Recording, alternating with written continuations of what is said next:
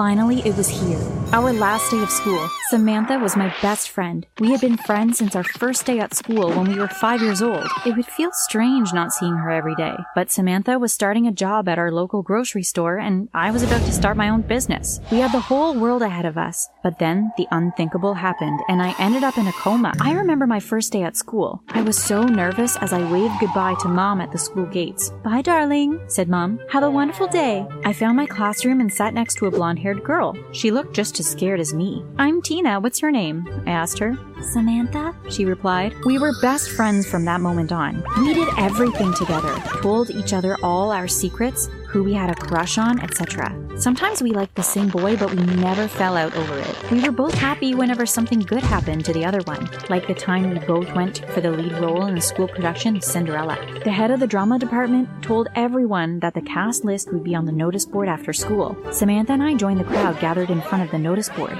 Congratulations, Tina, said Carl. You got the lead role, and I'm Prince Charming. I was so happy. I turned to look at Samantha. At first, I thought she looked angry, but she smiled at me. That's fantastic, Tina, she said. I'm so happy for you. When we were in our final year of high school, I told Samantha what I wanted to do when I left school. I wanted to open my own business. I'd been working on a new invention for about six months, and finally it was starting to take off. I had rented a warehouse and had made a prototype. I felt so proud of my new business. You're probably wondering what my product was, and when you hear about it, you'll probably laugh. But I was proud. I had invented a pizza shaped shoe.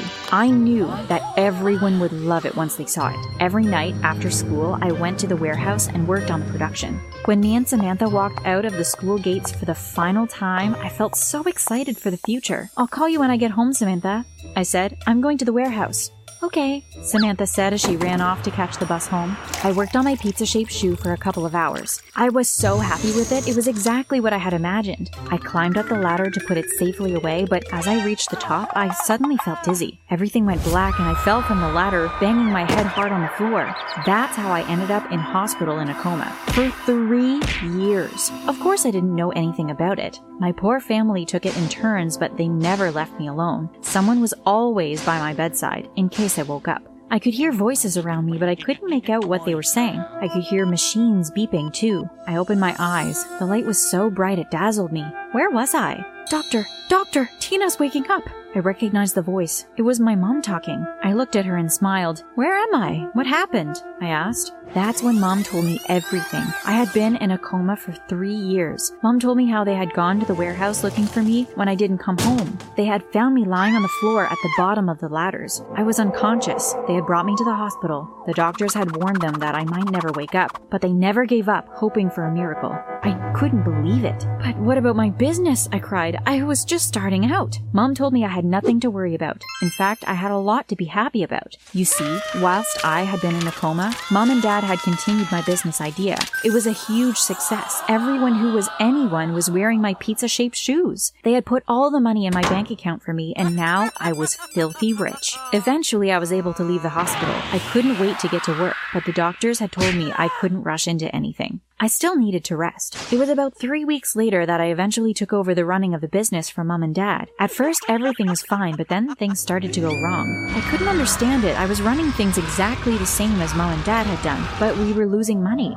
It wasn't that noticeable at first, but then it got worse and worse. Sales were dropping, and I knew that if things didn't change soon, then the business would be bankrupt. It didn't make any sense. What was I doing wrong? I asked mom and dad to meet me at the warehouse. For the sake of the company, I need to resign, I told them. Can you two take over running the business again, please? Yes, of course we will, said Mom. And you will get the same percentage of the profit, said Dad. Enough for you to live on. I found a small house. It was all I could afford with the money I was receiving from the business. The house was run down and it wasn't in a very nice area, but I would be okay. I just didn't leave the house in the evening. It wasn't a safe area for a girl to be out at night alone. Beggars lined the streets and homeless people slept in doorways. It was actually quite depressing. I sat watching TV one evening when my phone beeped. It was a message from Samantha. I hadn't seen her since I stopped working on my business. Every time she suggested meeting up, I managed to come up with an excuse. I told her I was busy or not feeling very well. This message was the same as all the others. She wanted to come and see me, but I couldn't let her see how I was living. I was so ashamed. I ignored her message, but then she started calling me. I knew I couldn't put her off forever. She wouldn't take no for an answer. Eventually, I answered her call. Tina, finally! I've been trying to get in touch with you for ages, said Samantha. I want to come see you. I gave Samantha the address and told her to come over. About 30 minutes later, there was a knock at the door. I opened it, saw Samantha standing there. Come in, I said. Samantha came in and looked around her in astonishment. Why are you living like this? She asked. You have a huge business making lots of money.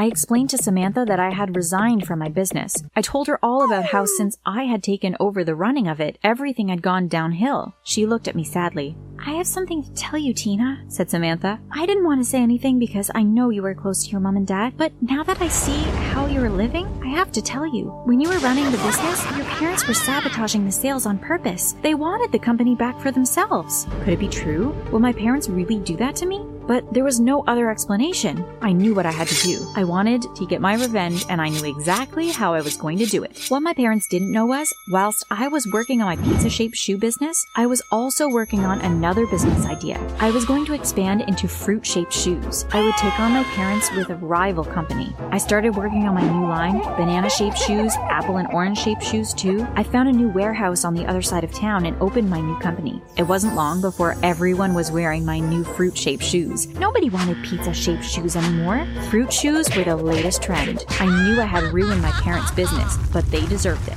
I was successful once again, and I had one person to thank for it my best friend, Samantha. If she hadn't told me the truth, I wouldn't have opened my new company. I decided I would take her out for dinner. I called her and asked her to meet me for dinner that evening. When I got to the restaurant, Samantha was sitting at a table. What's the occasion? She asked, and I sat down next to her. I wanted to treat you to dinner to say thank you, I replied. If it wasn't for you, I would never have opened up another business. Now I'm even more successful than before, and my parents are paying the price. Samantha smiled at me. Oh, that's what friends are for, she said. I felt so lucky to have Samantha for a friend. I knew she would do anything for me. The next day, I was in my office when my phone rang. I looked to see who it was. It was Dad ringing. I answered the call and listened as Dad told me how worried he and Mom were. He told me that the business was really bad. Their sales had been dropping and dropping over the last few weeks. I felt sorry for Dad and was starting to feel a bit guilty that I had caused him all this worry. But then I remembered what they had done to me. Tina, we can't afford to pay you any money at all this month, he said. Our new competitor has wiped out our business. We are barely making enough money to survive. Little did Dad know that it was his own daughter that owned his rival company, that he was on the phone to his competitor. It's okay, Dad, I understand, I said. When I put down the phone, I laughed to myself. Who cares if I didn't get any money from my parents? I had a successful business of my own. A few days later, I was at my warehouse working on another fruit shoe design when my assistant came and knocked on my office door. There is someone wanting to see you, she said. Okay, send them in, I replied. I looked up and was shocked to see my parents standing in the doorway, but they looked even more shocked. Tina, what are you doing here? asked Mum. Don't tell me you have a job with our competitor. No, I said. I haven't got a job working for your competitor. I am your competitor. What are you talking about? asked Dad. Why would you open up a business to rival your own parents? I think we need to have a talk, I replied. Sit down and I will explain everything. I told them how I knew about all their attempts to sabotage my business when I was running it. I thought they would deny it, but instead they admitted to what they had done. We only did that because we got an anonymous tip that you were planning to kick us out from the business, said Dad. But I would never have done that, I said. If it wasn't for you two, I wouldn't even have a business. You have to believe us, said Mom. Look, I still have the message. I will show you. Mom opened her phone and showed me the message. It was true. Someone had sent a false message telling them that I was planning on firing them. But who would do that? I looked at the number the message had been sent from and my heart went cold. I know whose number that is, I said. It's Samantha that sent you the message. Why would Samantha do such a thing? I was so upset and angry. I have to go and speak to Samantha, I told them. I need some answers. I went straight over to Samantha's house. When I got there, I knocked hard on the door and a few seconds later, Samantha opened it. Hi, Tina, come in, she said. I followed her into the lounge and sat down. I was shaking so much I could hardly get the words out of my mouth. I can't believe what you have done to me, I said. Samantha looked at me. I thought at first she was going to deny it all, but then she realized from my face that I knew everything. Why would you want to destroy my life? I asked. Because you have everything, she screamed, suddenly losing her cool. You have always got everything you wanted. You got the boys that I liked. You got better grades than me. You have your own business. All I do is work eight hours a day in a crummy job. I just want you to know how it feels to fail just for once in your life. I had thought she wanted the best for me. Well, I was wrong. I guess blood really is thicker than water. BetMGM has an unreal deal for sports fans in Virginia. Turn $5 into $150 instantly when you place your first wager at BetMGM. Simply download the BetMGM app and sign up using code Champion150. Then, place a $5 wager on any sport. You'll receive $150 in bonus bets, regardless of your wager's outcome. And if you think the fun stops there, the King of Sportsbooks has plenty of surprises in store. Check out daily promotions, same game parlays, live bets, and so much more. Download the app in Virginia today and get $150 in bonus bets instantly from your first wager. Only at BetMGM. BetMGM and GameSense remind you to play responsibly. See BetMGM.com for terms. 21 plus only, Virginia only. New customer offer. Subject to eligibility requirements. Rewards are non withdrawable bonus bets that expire in seven days. Please gamble responsibly. Gambling problem? Call 1 800 Gambler. Promotional offer not available in Washington, D.C.